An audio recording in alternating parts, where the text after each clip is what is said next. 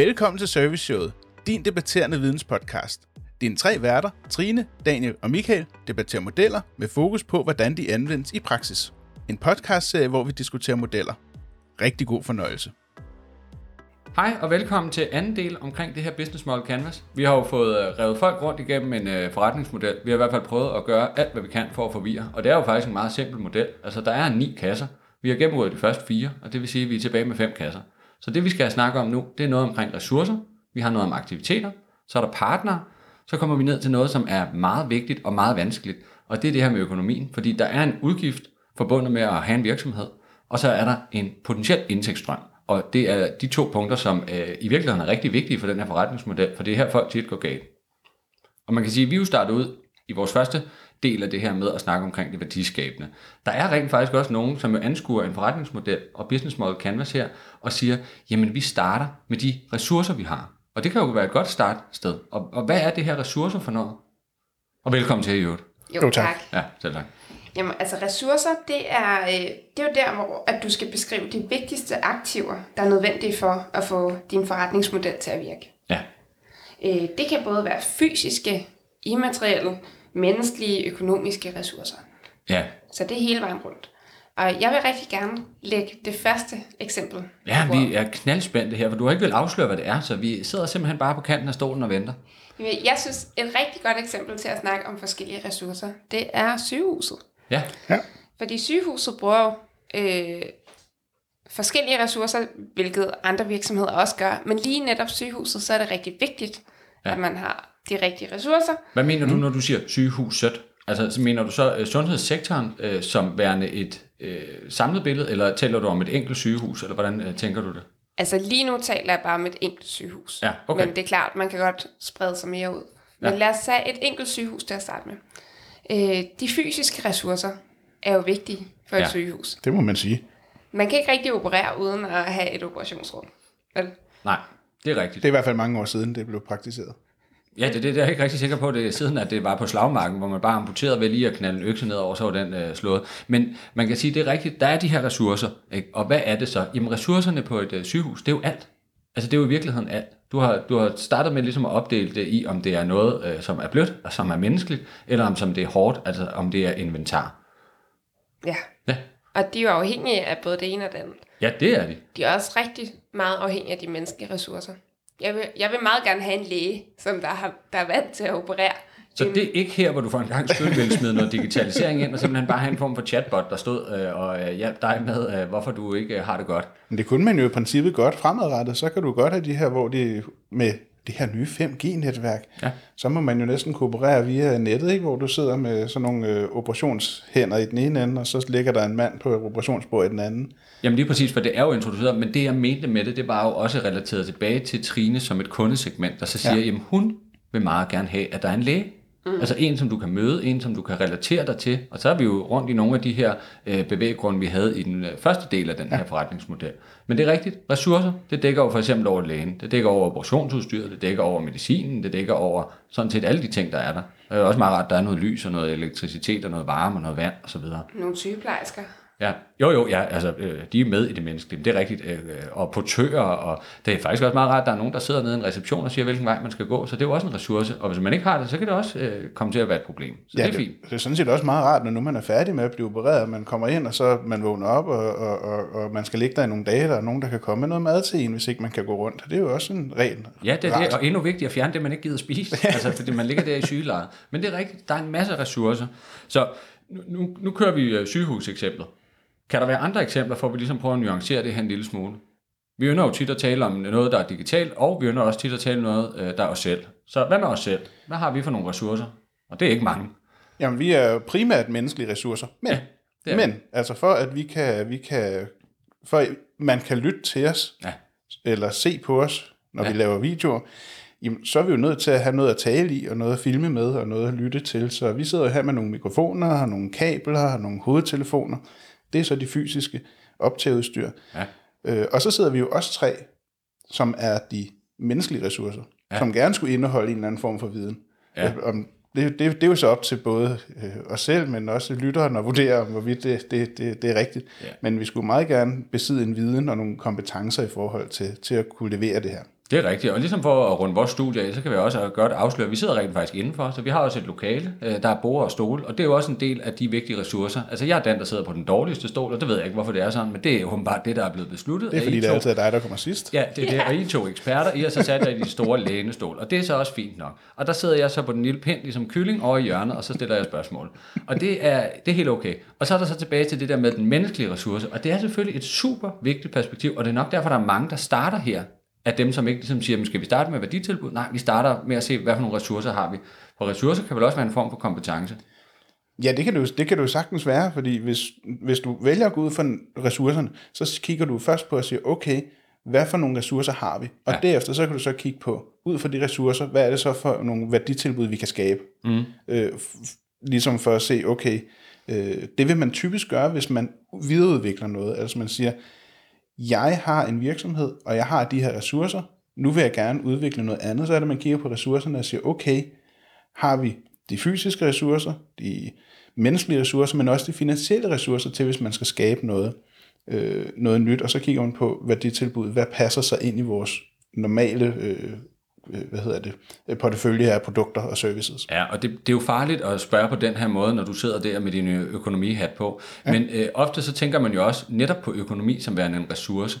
Så altså, er det her, at, at man skal ligesom tænke også, hvor meget finansielt har man mulighed for? Fordi som du selv lige nævnte, så kan der jo være mange, der godt vil produktudvikle noget, og måske gå i en lidt ny retning, og derfor så siger de, jamen vi har i forvejen meget viden omkring det her, så det kunne vi godt gøre.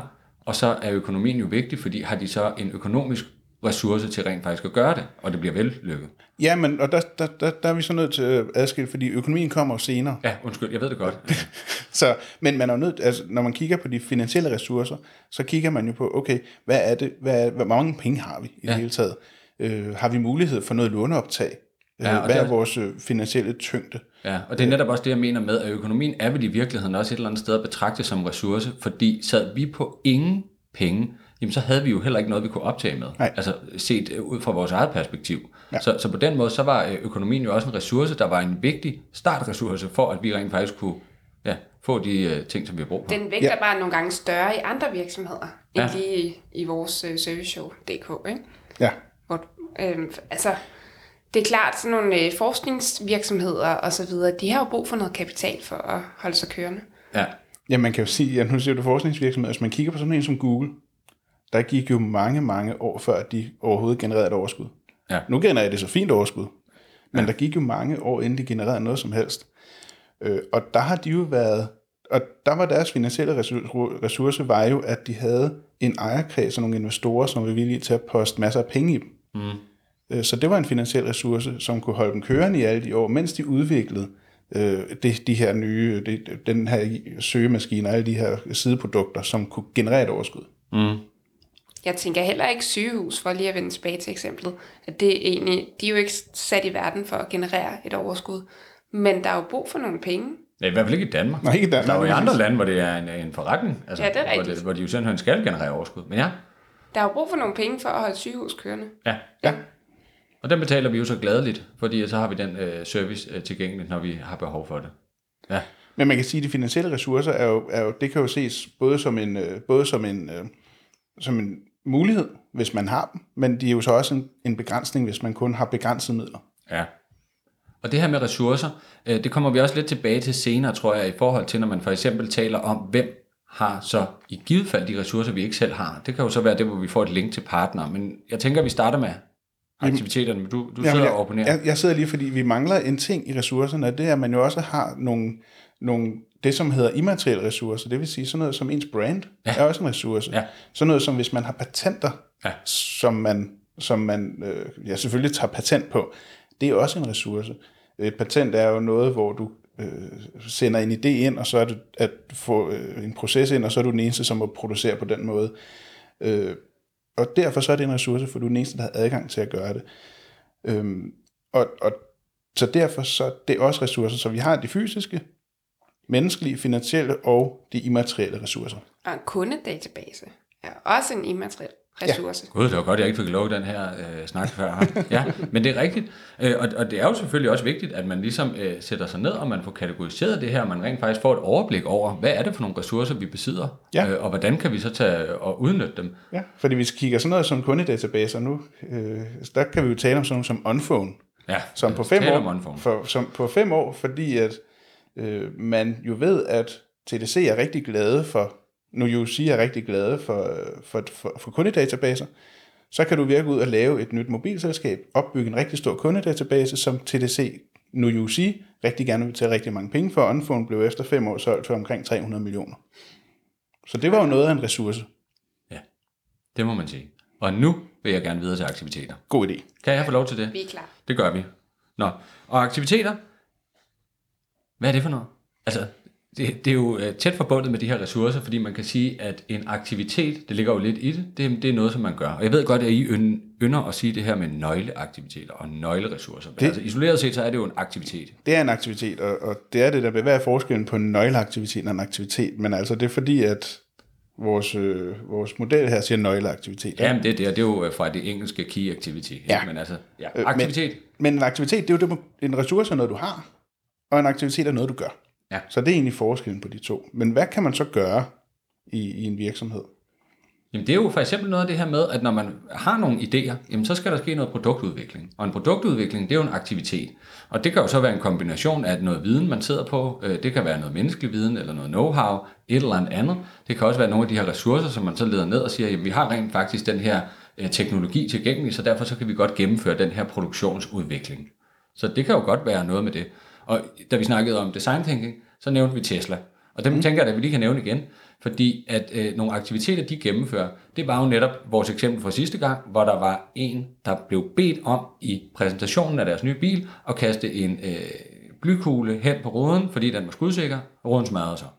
Så prøvede de lige en rode til, den smadrede også. Ja. Og så siger Elon Musk, og vi bliver nok nødt til at udvikle lidt mere. Og det er vel en aktivitet. Altså de har jo lavet noget, de har tænkt noget, de har haft nogle ressourcer, de har haft nogle tanker, og nu lavede de en test, og det er jo også en aktivitet. Ja, ja, fordi man kan jo sige, en ting er udviklingen, men testen af det er, og, og præsentationen af det er jo også en aktivitet. Ja, Øh, og der kan man sige, øh, der kan du også anvende, og der har de jo ved ham, der, der har fået at vide, at han skal kaste, kaste den her blykugle hen på vinduet, der har du også brug for menneskelige aktiviteter, for du skal have en, som der rent faktisk kan kaste med en blykugle. Ja, og de skulle så have valgt en, der havde noget slappere arm øh, i forhold til, at det rent faktisk virkede. Men det er ligegyldigt, fordi de fik testet det, og det er jo øh, en vigtig øh, aktivitet at gøre. Og så er det klart, så må de så gå tilbage, og så må de videreudvikle deres koncept. Og måske, måske skal de bruge en anden ressource næste gang. Ja, måske skulle de rent faktisk bruge noget skudsikkert glas, men det er jo så bare op til Tesla, øh, om de vil bibeholde, at det skal være skudsikkert. Men der er jo rigtig mange aktiviteter, mm. og det er jo ikke dem alle sammen, vi er interesseret i. Vi er jo ikke interesseret i, det er også en aktivitet af telefonopringning og holde møder osv. Jo, det vil jeg også interesseret i.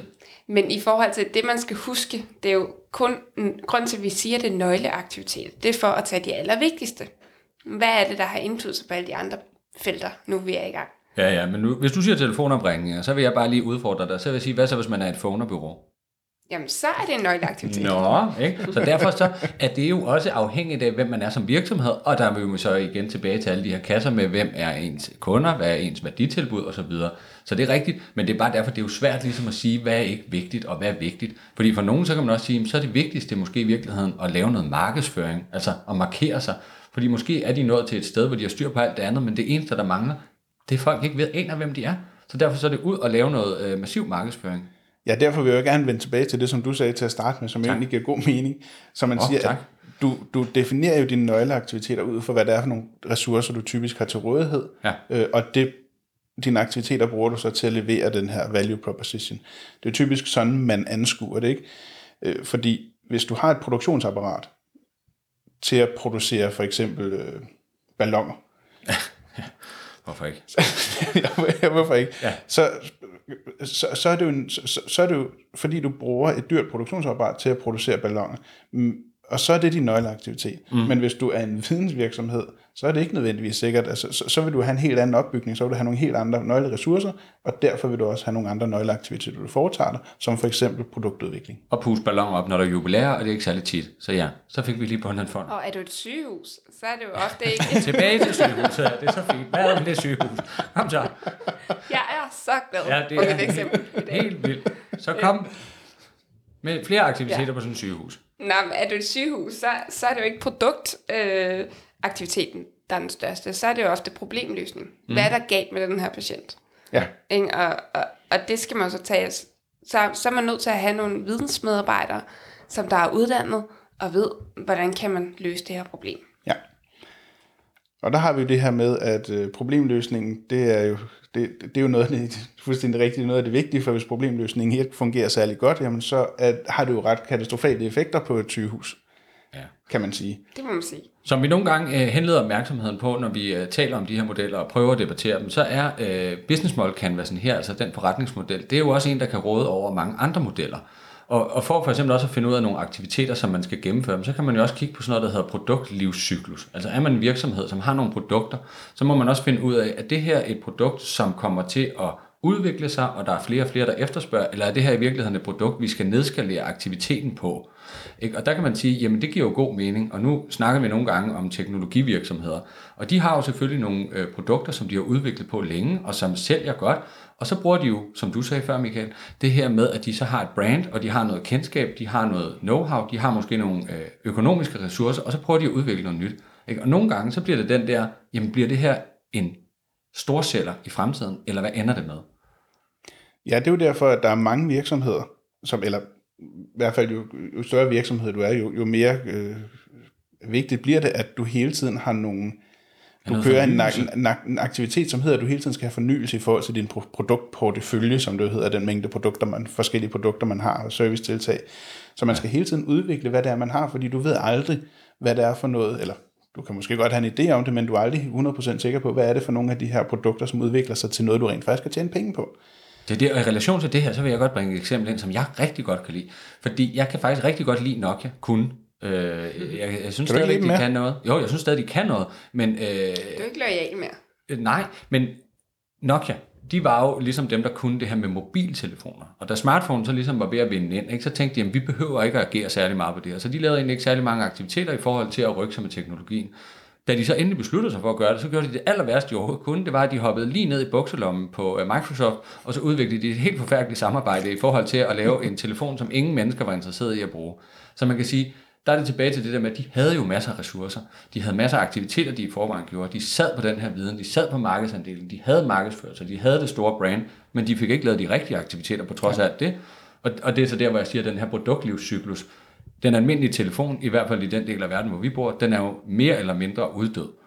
Og derfor så rykkede de bare ikke ved. De fik ikke lavet de nødvendige aktiviteter. De valgte ja. måske de forkerte nøglepartnere.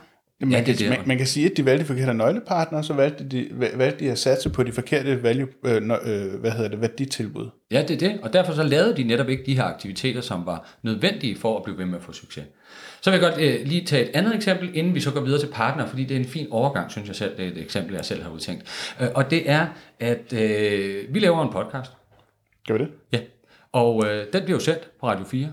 Der ja. sidder jo millioner nu og lytter til det her. Og øh, Radio 4, de har jo nogle ressourcer. Og Radio 4, de har nogle aktiviteter. Og øh, vores meget fine vært øh, på det her program, øh, som jo er Kasper Svend, jamen han er jo i virkeligheden i en position, hvor han laver nogle aktiviteter, som er, at han efterspørger nogen, der godt kunne tænke sig at lave podcast. Og det er jo så os. Så derfor så bliver vi jo også en aktivitet for ham, og derfor så er min overgang nu, at nu er vi nået hen i partner. Var det ikke flot? Det var en meget lækker overlevering. Ja, altså Super det er overgang. helt vildt, ikke? Fordi der er det jo netop det der med, at Radio 4, jamen de vil gerne sende radio så er det meget god idé, når man er en radiokanal, og det gør de så. Og så øh, siger de, jamen vi tror også på, at der er en masse derude, der egentlig godt vil sende radio, men som måske ikke har den her platform til at gøre det, så dem vil vi gerne byde indenfor. Og det er vi så glade for. Ja. Og derfor så er vi vel en partner for Radio 4, og omvendt, Radio 4 er vores partner. Det er vi. Ja. Og hvad kan man ellers bruge det her partnerkoncept til? Altså, hvorfor er det, at man skal kigge efter det? Hvorfor gør Radio 4 det?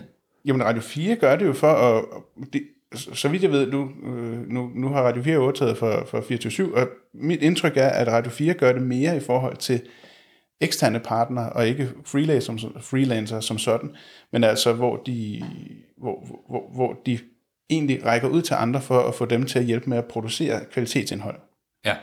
Og det var jo det, jeg godt kunne lide, du sluttede med at sige. Fordi de ved jo, der sidder nogle knalddygtige podcastproducenter derude, og det er jo for eksempel os. Og derfor så kan man sige, jamen hvis der er nogen, der kan byde ind med noget, som ligesom kan være med til at være på et fint niveau, og så kan man give nogen chancen, og på den måde, jamen så er der jo også Der kommer meget velvillighed, fordi mm. der er mange, der godt vil støtte op om det her. Det er klart, der er også nogen, der synes, at sådan et partnerskab, det ikke er det rigtige at gøre, fordi at vi ikke er uddannede journalister, og vi ikke er ansat af Radio 4, men vi rent faktisk gør det her, fordi det er vores hobby.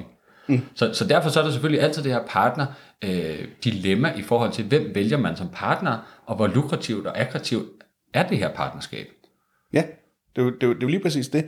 Og, og der er jo forskellen på... Øh, jeg har meget den her med, hvad er forskellen på en partner og en nøglepartner? For igen, så kigger vi på det her nøglebegreb. Mm. Men hvad, hvad er forskellen på en partner og en nøglepartner? Jamen, en nøglepartner, det er jo en, som... Jeg vil hellere nok sige, at en partner, det vil nok være en øh, leverandør til kantinen. Ikke? Alt efter, om du er kantinen, fordi så er du en, så er du en nøglepartner, kan man ja, sige. Ja. Men du er en virksomhed nu, hvor i virksomheden ligger der en kantine i dit fiktive eksempel. Ja, lige præcis. Ja. Øh, og, og der vil en leverandør af sodavand til kantinen jo være en partner, og mm-hmm. ikke en nøglepartner. Hvad så, hvis det for eksempel er McDonald's og Coca-Cola? Er det så en nøglepartner eller en partner? Det vil jeg antage være en nøglepartner. Ja, ikke? Fordi, fordi de bruger det i markedsføringsøje med os, at de har Coca-Cola. Ja, det bliver en vigtig del af begges identitet på en eller anden måde. Ikke? Ja. At, at de får noget ud af hinandens øh, branding-værdi, at de har det her partnerskab. Så ja. derfor så er det vigtigt for dem. Og, og, og særligt når du kigger på det der i, øh, i USA, der er det jo meget vigtigt, at hvorvidt du som fastfoodkæde, fastfood-restaurant har Coca-Cola eller Pepsi. Ja, det. Går de, det, det går de ret meget op i, jeg er ret sikker på, jeg kan ikke huske, jeg er ret sikker på, at McDonald's har Coca-Cola i USA, og Burger King har Pepsi. Ja. Uden jeg skal gøre mig helt til ekspert, men det mener jeg. Ja, og sådan mener jeg også, det er i Danmark. Er det, jeg mener nemlig, at Burger King i Danmark har Coca-Cola også? Det mener jeg okay, ikke. jeg er ikke men, sikker. Øh, det er også ligegyldigt. Nu har, har alle fået så meget lyst til øh, burger, så de alligevel er løbet afsted ned til den nærmeste. Og det er jo det samme med, med, med bar. Der er det jo også, er du Carlsberg eller er du Royal Unibrew? Ja, men det er rigtigt. Og igen, men det kommer jo så an på, hvor vigtig er den her partner. Og man kan sige, at det hele omkring det her med partner, det er jo netop, at det er noget, som man ikke selv kan. Mm. Ikke? Altså det er jo derfor, at man som virksomhed kigger efter en partner. Fordi man har nogle ressourcer, man laver nogle aktiviteter, og så kan der være noget, hvor man ligesom ender op med at sige, det her det kan vi ikke selv, eller det gider vi ikke selv at bruge øh, tid og penge på. Og man kan jo sagtens lave øh, strategisk alliance, og så altså ja. på, på nogle partnerskaber, og så samtidig være konkurrenter. For eksempel, øh, et andet eksempel, som I må godt kan lide, det er sådan noget med fjernsyn. Og der kan man sige, skærme i forhold til fjernsyn, det er der jo også færre, der producerer, end der er fjernsynsproducenter. Ja, fordi, ja, ja. fordi de fleste skærme bliver jo produceret af LG og Samsung. Ja, lige præcis. Og hvis man kigger på OLED-segmentet, altså de nye skærme, der er næsten, næsten hele markedet bliver produceret af LG. Mm. Altså selve displayet bliver produceret af LG, så sælger de de her displays til andre. Det er blandt Sony, øh, Samsung osv., men, men det er alle sammen LG øh, som bliver placeret i de andres fjernsyn. Ja. De laver så deres egen software i det, men, men displayet er det samme. Ja. Og, og, og nu er vi på de her partnerskaber, Trine. Markerer du? Nej. Nej, det gør du. jeg lytter spændt. Okay, fordi vi, vi har jo vendt nogen, som øh, går godt, og jeg nævnte jo også øh, noget før, som jeg ikke synes går, gik så godt. Øh, det var omkring Nokia og Microsoft. Øh, og, og hvad gør man så egentlig, hvis et partnerskab ikke går godt? Skønt at komme ud af det. Ja, det er det. Og der kan man vel også så være bundet i en eller anden fælde af, at øh, man helt hypotetisk set var den største mobiltelefonsproducent, der kom til at underskrive en 10-årig aftale med Microsoft, hvor man ikke måtte producere software sammen med andre, og så hang man ligesom på den i 10 år, og så endte man med nærmest at dø i den branche. Ja, der kan, du, der kan man jo se på i forhold til sin partner, og særligt den nøglepartner, de skal jo vælges med omhu, fordi du skal ikke sætte dig i en situation. Det er, jo, det er jo den her, hvor man altid skal vurdere. Øh, du vælger en partner for at typisk sikre en leveringssikkerhed øh, af en eller anden art, eller reducere usikkerheden. Men du sætter dig også typisk i en situation, hvor du bliver meget afhængig af, mm. af partneren. Ja. Øh, og, og det er meget svært. Der skal man virkelig være øh, påpasselig i forhold til, om man rent faktisk sætter sig selv i en fælde, hvis du går i et partnerskab med for eksempel en, der er meget større end dig selv. Mm. Altså man kan jo sige, at Nokia var store, mm. men Microsoft var bare meget større. Ja. Altså. Øh, og, og derfor så blev det måske, uden at jeg kender til aftalen, men jeg tænker, at det kunne have været et partnerskab på Microsofts præmisser. Ja, det tror jeg nemlig også, det endte med at blive, og derfor var det måske ikke så heldigt. Man kan også sige det her med partnere. Øh, alle de sidder øh, også med en computer, hvor der stort set på alle computer er en lille stikker, hvor der står Intel. Mm. Øh, og der er jo mange øh, computerproducenter, som øh, besidder en stor del af kompetence og ressourcer, og laver aktiviteter, men alligevel så tyrer man til at beholde det her partnerskab og sige, at Intel de får simpelthen lov til at lave den her øh, del af vores computer. Ja, Det, Ja, det var et, eksempel, det kan ikke, der kan ikke siges noget til det, det var bare et knald godt eksempel. Altså, De må sidde tungt lige ja. på den del af markedet. Ikke? Jamen det er jo, Intel har jo kun én reel konkurrent, ikke? og det er AMD. Øh, og, og der ligger også det i det, at jo flere der indgår strategiske alliancer med Intel, øh, jo mere binder de sig i princippet, øh, men, men jo flere ressourcer får Intel jo også til at videreproducere deres eget produkt. Øh. Ja, og for eksempel i forhold til det her med at have partner, er der så ligesom en grænse for, hvor mange partner man kan have, før det ligesom bliver for udvandende for ens eget brand? Du skal også sørge for at tjene penge på noget. Ikke? Ja, Øh, Det er klart, du kan ikke lave alt i verden. Det er også derfor, du skal have nogle nøglepartnere. Øh, men der, hvor du er stærk som virksomhed, det er jo, det er jo den øh, andel, du skal tage. Det er jo det, du skal sørge for at komme, ud af, komme ud med til dine kunder. Har I et godt eksempel?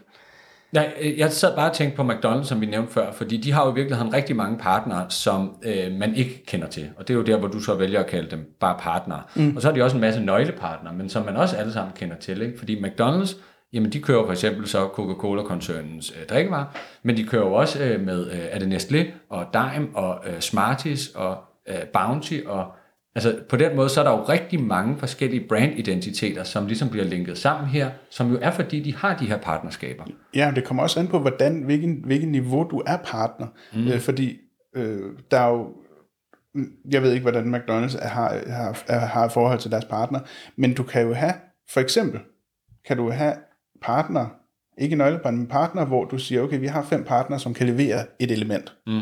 Det kunne være nuggets.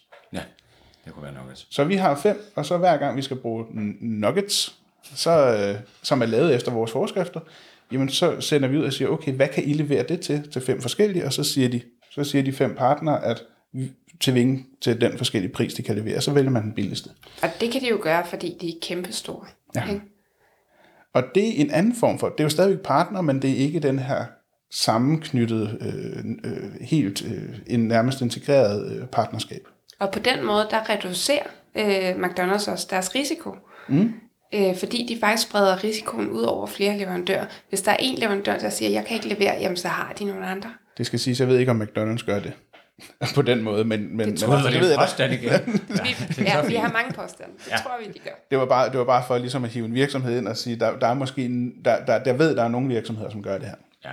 Jeg har et sidste eksempel, som jeg tænker, vi lige kan vende, inden at øh, lytterne kan læne sig tilbage og blive revet rundt i øh, både indtægter og udgifter, hvor øh, Mimo han øh, rigtig vil vise, hvordan at øh, det her det får øh, hele forretningsmodellen til ligesom at hænge sammen. Og min sidste eksempel, det er noget, som er meget presserende lige for tiden, og det er, at øh, når folk ikke lytter til podcast på Radio 4 fra Service Show, så øh, ser de fjernsyn, og der kan de godt lide at se sport.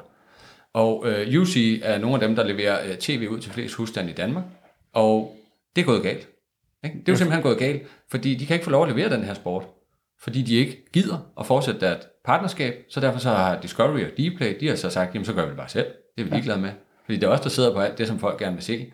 Og folk, de er jo sure på Ja. UC. Altså, de er jo rigtig sure, og det er vel også med rette, altså fordi man sidder jo ikke som slutbruger, øh, altså og ser fjernsyn, og tænker over, at det egentlig ikke er UC, der har rettighederne til det her. Så derfor er det jo et skjult partnerskab, men som er en meget vigtig partner, hvor det nu er gået i vasken. Ja, vi er jo en familie hjemme hos os, som der går meget op i at se sport. Ja. Så efter alt det her, så er vi begyndt at kigge på, hvad kan vi undvære? Kan vi undvære tv-pakken? Ja, det, det, det, så kan det også være lige meget. Mm. Ja, Ja, så bliver vi så sure. Og jeg tror, det vi ikke? jeg tror lige præcis i den sag, er det også gået op for mange lige pludselig, hvad, hvad det var for et partnerskab, de to havde. For jeg tror, der var mange, som ikke var klar over, at Eurosport også hører ind under Dplay og Jamen. Discovery. At de lige pludselig også forsvandt, bare fordi man ikke havde kunne se kanal 5 og 4 og 6. At der lige pludselig så også var sendt Eurosport. Men hvad, hvad er bevæggrundene så for, at uh, Discovery de siger, jamen, så, så trækker vi bare stikket? Altså, og hvorfor uh, siger UC, uh, UC, hvorfor ligger de sig ikke bare fladt ned og betaler det mere?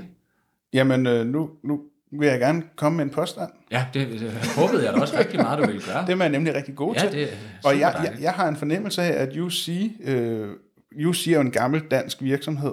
Ja. Så vi er også lidt tilbage i gamle dage og påstand. Det bliver rigtig godt. Og de- de kommer fra et gammelt, de kommer fra, fra et monopol helt tilbage i gamle dage, da det var til Danmark i forhold til det her kabel-tv. Øh, og jeg tror nogle gange, så anser UC sig for at være større, end de egentlig er. De er rigtig, rigtig store på det danske marked. Mm. Men, øh, men hvis man sætter dem over for Discovery, øh, som jo opkøbte de her kanaler på det danske marked, på det europæiske marked, øh, så er Discovery, så er UC en meget lille spiller lige pludselig. Og der, der er ligesom et forhold, der er blevet ændret i det her partnerskab med, at UC var de store, mm. til at nu, øh, nu er de faktisk ikke de store, og derfor kan de ikke presse deres partnere så meget, som de kunne. Ja.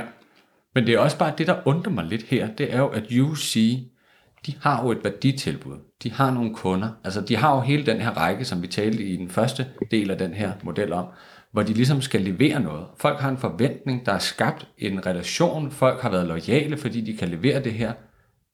Altså, hvorfor tænker de ikke på alt det her i forhold til fremtiden? Altså, burde de ikke bare have lagt sig fladt ned og have sagt, jamen, vi gør, hvad vi vil have? Altså, det er jer, der bestemmer.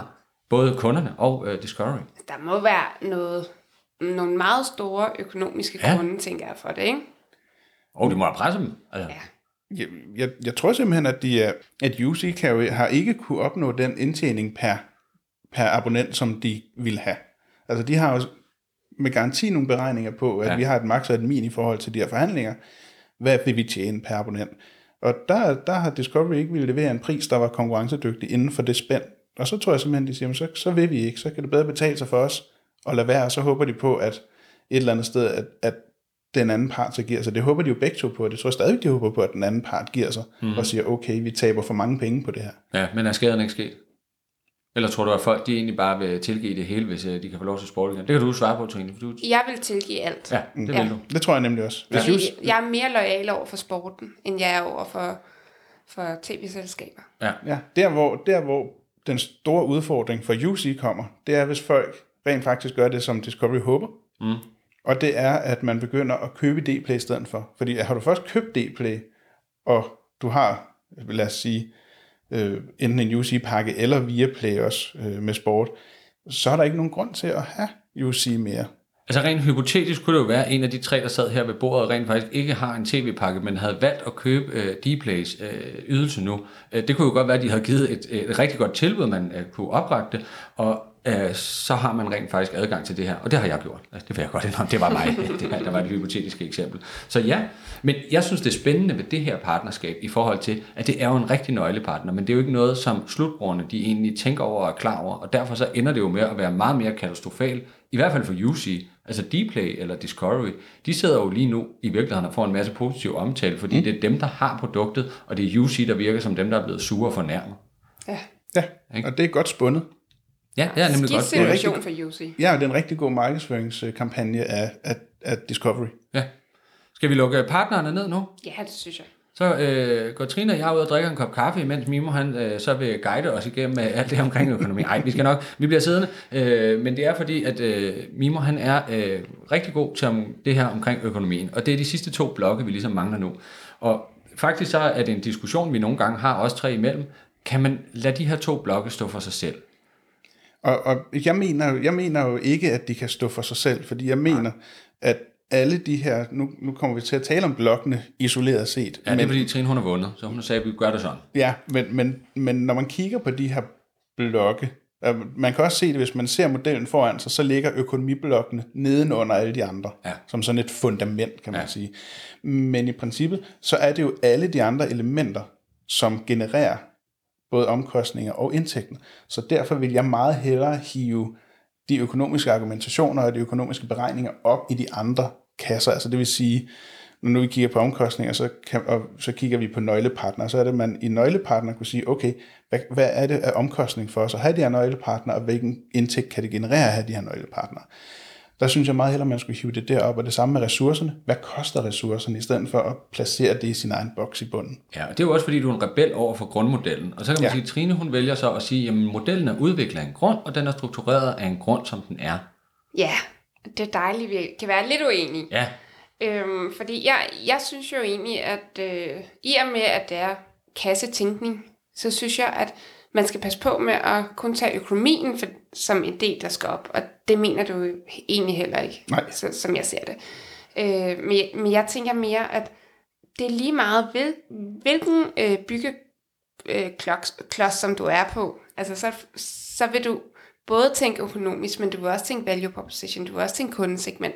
Så ved at komme til at tage økonomien et, øh, for et andet sted hen, eller altså over det hele, det, det tror jeg ikke. Altså, så, så mister vi den her struktur. Og det er sjovt, fordi vi argumenterer jo faktisk, øh, fordi jeg er lidt mere enig med Mimo, øh, men vi argumenterer jo faktisk for det samme. Fordi vi argumenterer jo lidt for, at vi er bange for, at man glemmer tingene. Ja.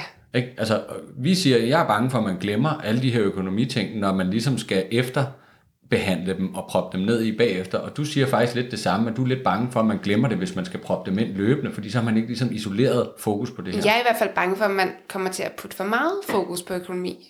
Ja. Fordi jeg synes, alt skal have fokus. Ja. Man, kan, man kan ikke komme for meget fokus på økonomien. Nej, det, det kan man. så, men, men nej, min, min erfaring i forhold til, når der bliver udarbejdet sådan nogle øh, canvases her, så er det bare, at økonomien bliver negligeret, og der ikke kommer den fornødende fokus på økonomien. Altså det vil sige, at økonomien bliver typisk glemt i en eller anden kreativ proces, mm. øh, som selvfølgelig er vigtigt, men man glemmer typisk at, at holde økonomien med sig, og så når man så skal gøre, komme ned til de her kasser, så siger man, okay, økonomien, det arbejder vi så med sådan lidt ude af kontekst. Men er det ikke så et problem, at man kan slå den kreative proces ned ved at tænke for meget økonomisk? Nej, fordi man skal jo ikke Ja, det må du. Øh, nej, for, nej, nej, for du kan jo sagtens, du kan jo sagtens tænke den kreative proces, øh, og, så, og så i efterbehandle i efterprocessen, efterbehandle økonomien.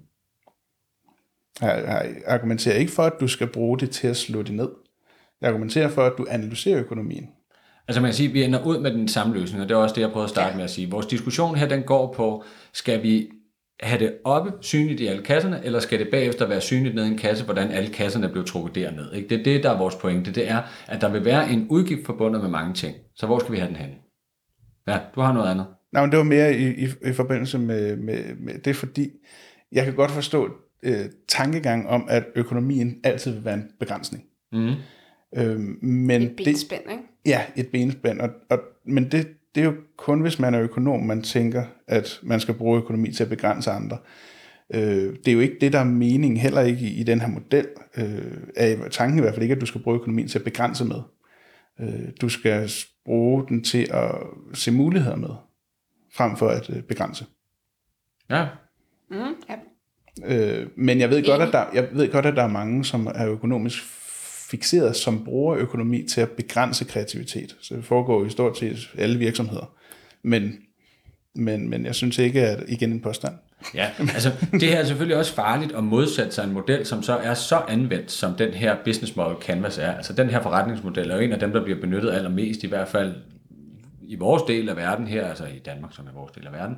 Men på den måde, øh, min anden anke her, det kunne så også gå på, at når man ser modellen foran sig, jamen så er de to underliggende kasser økonomi, de er lige store.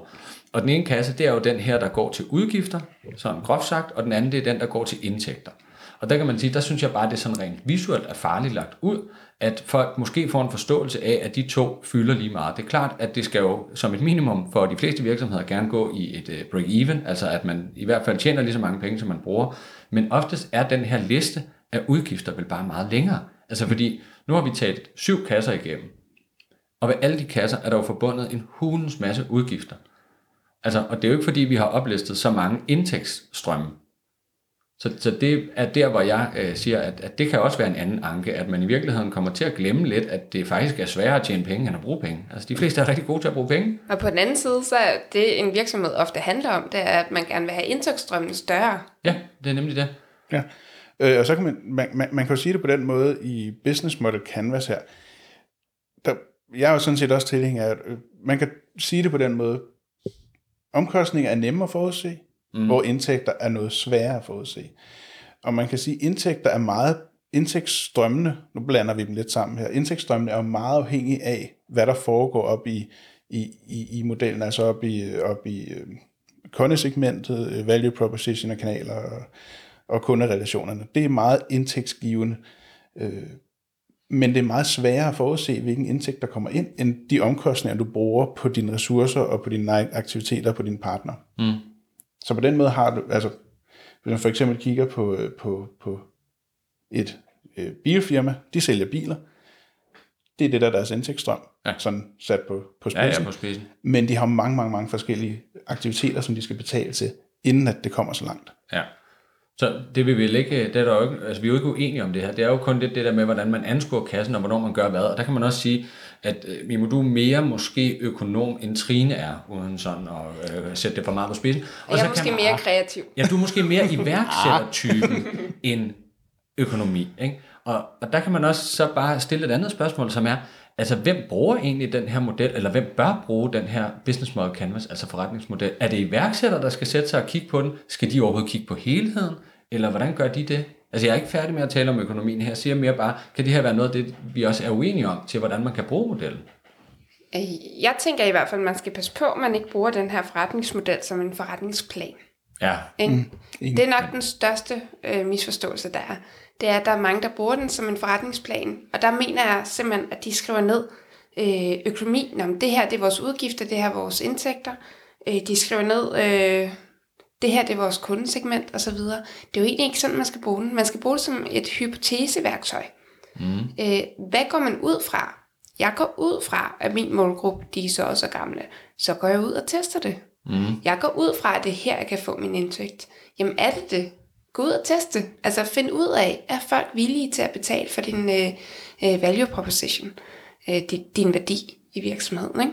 Så min aller, aller største øh, kamp, det er ikke så meget om økonomi skal være en del, og hvordan det skal være en del af det. Det er egentlig, at man bruger en forretningsmodel øh, som en slags innovation, øh, innovativ tænkning. Kan vi rykke på nogle af de her øh, idéer, vi har om virksomheden? Kan vi gå ud og teste? Men hvis man er tømmer, og man godt vil starte et lille tømmervirksomhed, er det så en god idé at sætte sig ned og kigge på en øh, business model canvas? Altså, er det en forretningsmodel som en, en iværksætter tømmer, hvis vi siger det? Hvis du vil være innovativ, kunne det være en rigtig god idé. Hvis du vil gøre, lidt, hvis du vil gøre din service lidt bedre end andre tømmer, øh, er det det, du mener ved innovativ, at være lidt bedre i servicen, eller er det for eksempel at levere et lidt anderledes tømmerprodukt, eller altså slutprodukt? Hvordan mm, mener du det? Jamen, jeg tror, jeg mener hele forretningsmodellen. Øh, ja. Øh, I forhold til, vil du være, øh, vil du skille dig lidt ud fra markedet? Ja. Øh, kan du komme med nogle, jeg ved, tømmer kunne helt sikkert få rigtig meget ud af at kigge på deres øh, value proposition. Ja, det tror jeg, men jeg tror, de kunne få noget af at kigge på, på meget. Altså det de måske igen, og nu gør vi jo bare det her med, at vi taler om øh, fordomme og påstand, og det er altid lækkert at, øh, at ligesom lægge sig an på det.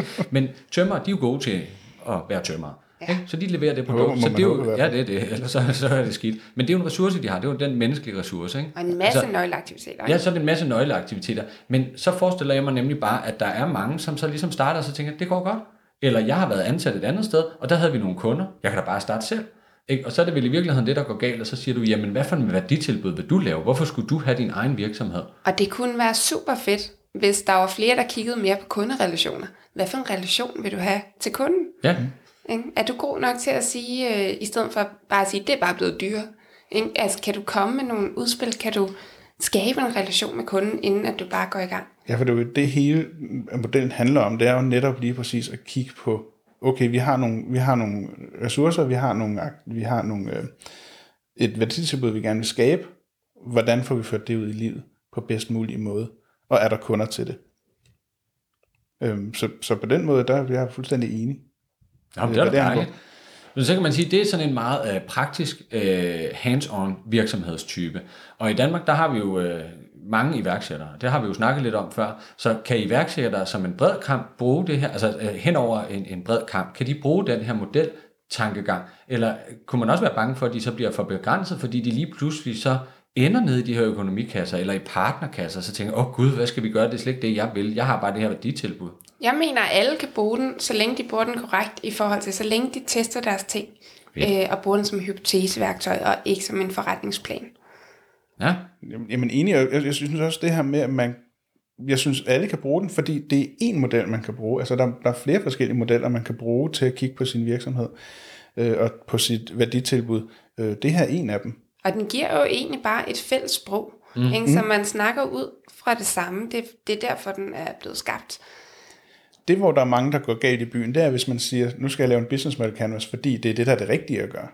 Ja.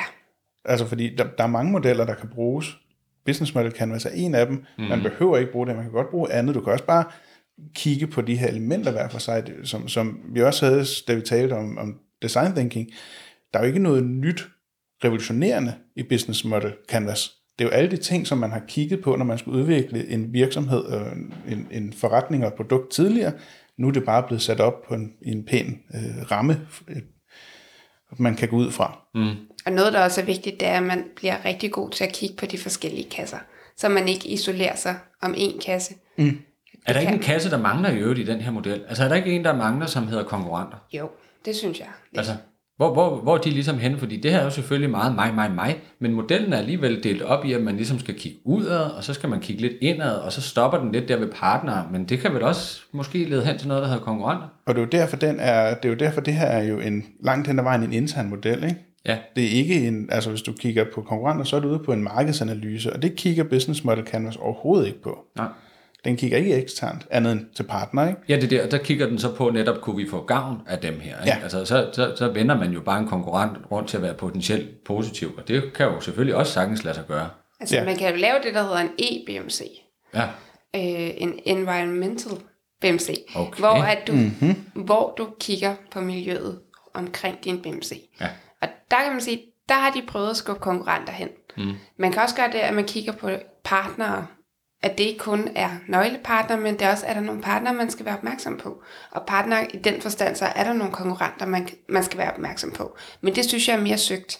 Så, så er jeg mere tilhænger af, at man faktisk laver en e-BMC og kigger på miljøet omkring BMC. Et eller andet sted, så synes jeg, at BMC'en er god til det, som BMC'en laver, men jeg synes, at BMC'en skal holde sig fra en, en ekstern analyse, fordi en ekstern analyse er så omfattende, at, at det, det vil være svært, og så skal du lave en helt ny model, som du sætter ved siden af, eller ovenover, eller nedenunder.